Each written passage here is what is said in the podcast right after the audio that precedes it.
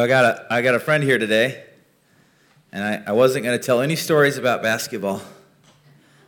And then he showed up. So I just feel obligated because he's, he's on my basketball team. So, you know, I just feel like I need to tell a basketball story. You know, in so many things in life, we figure out better ways to do things. There's kind of the, the way we used to do it, and then we get better at it, right? Somebody figures out something we get better at. We build, you know, the, you kind of heard the phrase building on the shoulders of giants, right? Doesn't mean that you, you got to cheat and use all the good things that the people before you learned, right? And then you get to build on those. And we've, we've all had the advantage of building on the people that learned before us. And that is true in basketball. And you know what? So great about basketball now? We figured out that three points is better than two. It, it took us like 30 years to figure it out, but we now realize that three pointers are worth more than two pointers. And so now we shoot a lot more three pointers in basketball. And this is very good for me. Why? I'm kind of slow now and I don't move so good, but guess what I can still do even though I'm kind of old? I can still shoot three pointers. so uh, I'm thankful that's true. And today we're going to look at a passage that talks about how even in the plan of God, things were a certain way in the past. And then they've, they've gotten, they've improved. It, it better, it seems. And we're going to look at that. And Paul talks about in Corinthians how things were a certain way in the Old Testament, and they've changed here in the New Testament, and they've really, they've really improved. So let's pray, and we're going to look at this passage. Dear Lord, we just thank you so much for this uh, passage we're about to look at. Help us to put our thinking caps on, Lord, and really try to understand what you'd have for us. We pray this in Jesus' name. Amen. As we go to 2 Corinthians chapter 3 and we start in verse 1, it says, Are we beginning to make, commend ourselves again, or do we need, as some do, letters of recommendation to you or from you? He's talking about letters of recommendation. Do we need these? You yourselves are our letter of recommendation written on our hearts to be known and read by all. You know, if you're a teacher, if you're a teacher, isn't it wonderful when the only letter of recommendation you would need for your next job is your students? Is your students. Isn't it great if you're a college or a university and you don't need to advertise because your graduates are so successful, they speak for themselves. He says, You, you're the only letter of recommendation we need. Verse 3 And you show that you are a letter from Christ, delivered by us, written not with ink, but with the Spirit of the living God, not on tablets of stone, but on tablets of human hearts. Such is the confidence that we have through Christ toward God. Paul is extremely confident in what he has in these people. And he says in verse 5 Not that we are sufficient in ourselves to claim anything as coming from us, but our sufficiency is from Christ. You know, so often when we have success, our own success gets in our way, right? We get good at something. You know what the worst thing that happens? We figure out we got good at something right? And I'm sure I've used the phrase before that my dad used to tell me. He'd say, Joel, you have the disease that makes everybody sick except the one that has it. Right? You have the disease that makes everybody sick except the one that has it. Of course, that's pride, bragging. You do a great thing and you ruin it all. And as so on as our walk with Christ, every step we make, every everything we, say, everything we conquer, we say, Oh, I had this problem, and, and now Christ has helped me through it. You know what the worst thing we can do when we have conquered that thing and Christ has helped us? Take credit, right? Uh, look how great I am. Oh, how, how come, how come, you, oh, you couldn't take care of that problem, could you? Oh, I've never struggled with that one. Temper issue, never had it. Sorry for you. All right? Suddenly, this wonderful thing of being able to control your temper, we've, we've turned into a, a negative. And he says, who has made us competent to be ministers of a new covenant, not of the letter, but of the Spirit. For the letter kills, but the Spirit gives life. I bought this little prop for our videos. It's a pipe. It doesn't actually work that I know of. I don't, I don't particularly know how to smoke, so maybe it would work. I don't actually know. But this is my new professor pipe. I get it out when I talk about things that we really need to think about hard. Okay? I learned this at the Hall of Men. All the guys smoke a pipe, so I felt, felt like I needed to get one myself. This is called peer pressure.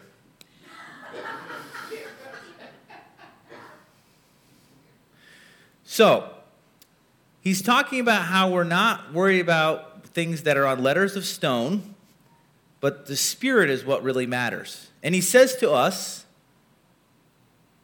that we've been made ministers of a new covenant. What's this new covenant that he speaks of? Do they know what this new covenant is already? Are they familiar with this new covenant? And what's so different about this new covenant than the old covenant? Because apparently, the letter, the things written on stone, and it mentions Moses later, this kills. But the Spirit gives life. This seems like quite a development, doesn't it? This seems like maybe like a more important development than basketball players shooting more three pointers. Well, it says in Jeremiah 31 Behold, the days are coming, declares the Lord, when I will make a new covenant with the house of Israel and the house of Judah. Not like the covenant that I made with their fathers on the day when I took them by the hand to bring them out of the land of Egypt, my covenant that they broke, though I was their husband, declares the Lord. So, what's the old covenant? The covenant God made with Moses. Not the covenant he made with Abraham, the covenant he made with Moses. Sometimes we call that a clever name called the Mosaic covenant. But this is the covenant that I will make with the house of Israel after those days, declares the Lord. I will put my law within them, and I will write it on their hearts, and I will be their God, and they shall be my people. We seem to have solved it. That in the Old Testament, even back then, God says, You're screwing this covenant up. We came together, we made a deal. A deal is not a great way to describe a covenant all the time, but you know what I mean? They get together, they kind of make a deal. They say, they come, Moses bring down the Ten Commandments, and they say, We promise, we promise, we will do what you say. We promise. And God says, Great. I promise if you do what I say, you're going to defeat your enemies, you're going to win your wars, you're going to be rich, everything's going to go great. I promise that will happen to you. What a deal, right? All they need to do is obey God, and guess what? They can walk around the walls of Jericho seven times and they'll fall down. It's just going to be fantastic, right? And what did they do? They break the deal. And so, even in Jeremiah, he says, But one day there's going to be a new covenant, not a covenant that kills, but a different kind of covenant. So, we seem to have solved it. If we go on to verse 7, it says, Now, if the ministry of death, what's the ministry of death? Carved on letters of stone, that's the Mosaic covenant. Came with such glory that the Israelites could not gaze at Moses' face because of its glory, which was being brought to an end. Will not the ministry of the Spirit have even more glory? He says, Look, when Moses came down and he had, he had you know, been, been, been exposed to the presence of God in some way. It was so glorious that you could not look upon him. If that was so great, if that was so wonderful, it's going to be so much better when the ministry of the Spirit comes. To me, this is where it starts getting confusing. I'll explain a little bit in a minute.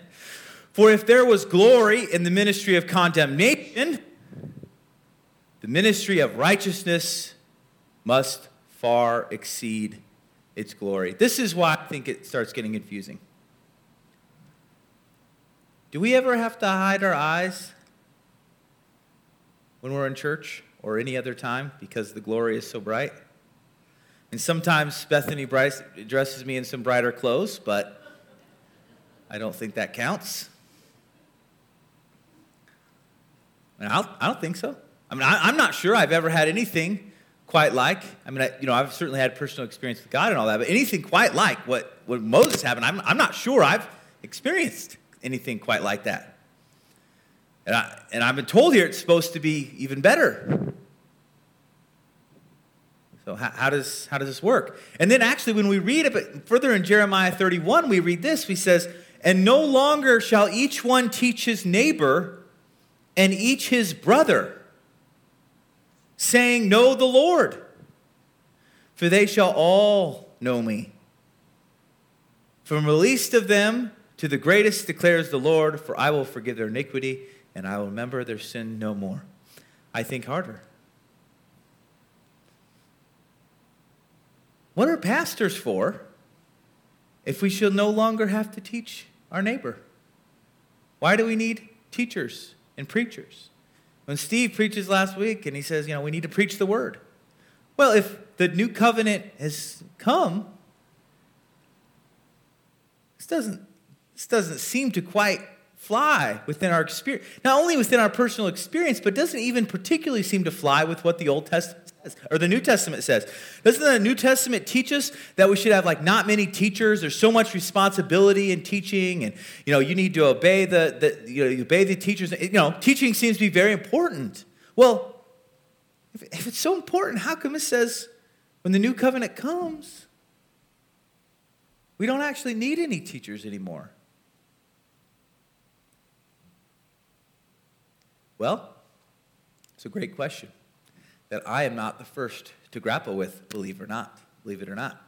Some have said this, well, well, there must be two new covenants.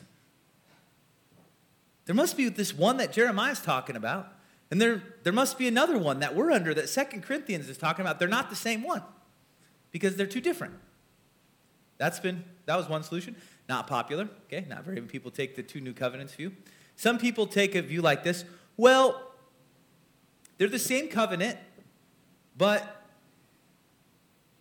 it's like a spiritual version of it, okay? It's like a spiritualized version. So even though it says that, you know, one thing, what it, what it really means is something else. Okay, it's like a spiritualized version, you know. So it's like, okay, well, you know, it just means that the Spirit's going to kind of help us learn more or something like that. You know, just some kind of, I don't know how exactly. It's not my view, so I'm not very good explaining it.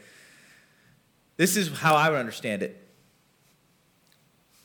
I think that the Spirit has definitely come. It seems pretty clear that in 2 Corinthians he says you're under the new covenant. As a matter of fact, you know, communion, this is the new covenant in my blood, right? Every every for us at least every first Sunday of the month, roughly. I think that new covenant, are you ready for this? Is here, but not been fully realized. It is here, but has not been fully realized. We will not actually see the whole, we don't have to teach one another We'll actually have more experiences where, like, the glory of Christ is so great that we would have to hide our, eyes. And that will come not in this life, but in the millennial kingdom. So I believe there's a literal millennial kingdom where Jesus Christ comes down to earth and lives for a thousand years. Not everyone agrees with that necessarily, but that's, that's how I work it. Because if he said we're not going to have to teach each other anymore, you know what I think that means? that we're not going to have to teach each other anymore and not something else. And so, to me, I think that there is part of it is fulfilled now, but it won't be fully fulfilled until a time in the future in which Christ comes back and rules on the earth. Verse 10 Indeed, in this case, what once had glory has come to have no glory at all. Man, he is hard on the Mosaic covenant. He's hard. Now we know that the Old Testament's not worthless, right? Why do we know the Old Testament's not worthless? Well, First Corinthians talks about how important learning the Old Testament is and, you know, learning from the Old Testament so we can have it for our teaching. But the Mosaic covenant, not around anymore. Indeed, in this case, once once had glory has come to have no glory at all because of the glory that surpasses it. I've probably said this before, I'm going to say it again. Some preachers will say things like this If you do what God says, He'll make you rich. They say it much more cleverly than that. Okay, I'm not that clever, so I kind of give it to you straight, right? Give me money, you know, give the church money, God will give it back to you sevenfold, or whatever, whatever, whatever, you know, so so on and so forth. There's a secret sauce that you get it. And you know what? It works actually really good with the Mosaic covenant. That fits really good with the Mosaic covenant. It's actually really easy to find lots of stories in the Old Testament when they're under the Mosaic covenant in which they do what God says. Guess what He does? He blesses them, makes them rich, makes them win their battles, whatever. Right? It's easy to find. So you can hear a preacher, and they don't even actually have to be teaching the Bible wrong. They can say, Look, it happens in the Bible. They do what God says, and God gives them stuff. Boom. Problem is, they are teaching the Mosaic covenant. And from what I'm getting in 2 Corinthians chapter 3, the Mosaic covenant is no good. And we're not under it, and we should not be following the principle anymore. You know, in the Old Testament, you could actually determine how well is Israel doing on obeying God. Well, how much is God blessing them? And we can find out, right? In today, in the age of grace, it is not as easy as being able to say, well, whoever's being the most blessed right now, they must be obeying the God the most. We are not under the Mosaic covenant. That's not how it works. And sometimes the people that are following God the most sometimes have great tragedy in their life. We go into verse 11 for what for if what is being brought to an end came with glory, much more will what is permanent have glory. Since we have such a hope, we are very bold. He says, This old thing, this, this Mosaic covenant, it's gone. And, and we're a part of the new covenant, at least the first part of the new covenant. And so, what, is he, what does he say? What, what effect should that have on us? What effect should that have on the Corinthians? That we are very bold. We have a great thing. It's great. It's better than the old thing. It's like I'll tell people, you need to watch the NBA. It's better than it used to be. It used to be more boring. Now I think it's better. You need to watch it. Right? We have something so much more fun to be a part of than the silly NBA, right? The old covenant is gone. We should have boldness to be able to tell others, to be able to live it out in our lives. Verse 13, not like Moses who would put a veil over his face so that the Israelites might not gaze at the outcome of what was being brought to an end. But their minds were hardened, for to this day, when they read the Old Covenant, that same veil remains unlifted because only through Christ is it taken away. Jews today, that when they read the Old Testament, they do so still under a veil. They do not understand the significance fully of what they are reading because they do not realize that the prophecies they are reading have already come true. They can know the one that they are reading about, that the relationship with Him is there and available, and they're still waiting. They're still waiting. The veil remains unlifted. When I was in Israel and we went to the Temple Institute, it was called. I've probably told stories about it before. I, I remember they they tell stories in the Talmud and the Old Testament, whatnot, and you're like, oh yeah, yeah, yeah, that that that's already yeah, that came true. That came true. No, no, not to them, not to them. They're building, they're they're trying to build buildings and build menorahs and so on and so forth because the veil is still still there. We have an unlifted veil. Verse 16, yes, to this day, whenever Moses is read, the veil lies over their hearts. But when one turns to the Lord, the veil is removed. 17, now the Lord is the Spirit, and where the Spirit of the Lord is, there is freedom. You know, so often this, I bet you this is a super popular verse to put on the calendar of verses, right? This is a great passage. Uh, and what's the context? The, the people of the Old Testament, the Jews, the, the people that are still have the veil, this is not freedom. Right? This is a ministry of death, but Jesus Christ is freedom. You know, I don't know about you, but I'm, I'm kind of really glad that the idea that God is only as nice to me as I am nice to him isn't in effect anymore. Because I don't think he'd be able to be very nice to me. And we all, with unveiled face, behold the glory of the Lord, are being transformed into the same image from one degree of glory to another. For this comes from the Lord who is Spirit. We're gonna we're gonna sing a song. It's you know one of my favorite songs called "Complete in Thee," and you know Jesus Christ, He came, and, and while the new covenant's not fully here, there was something really complete about Jesus Christ coming and dying for us. You know, the, the Old Testament, they were waiting. They were waiting. They're waiting. They're waiting. They're waiting. And they're waiting. Guess what? We've got it. We've got it. We are complete in Christ. Let's pray. Dear Lord, we just thank you so much for this morning. And we, we thank you that even though that there's a time in human history and even those that follow the Lord were, were waiting for something great. And Lord, while we are anticipating your return, we are waiting for the future and we have so much hope in the future. And, and in heaven, Lord, we know that we can be complete in this life in Christ. But we love you so much. We thank you and we praise you. We pray these things in Jesus' name. Amen.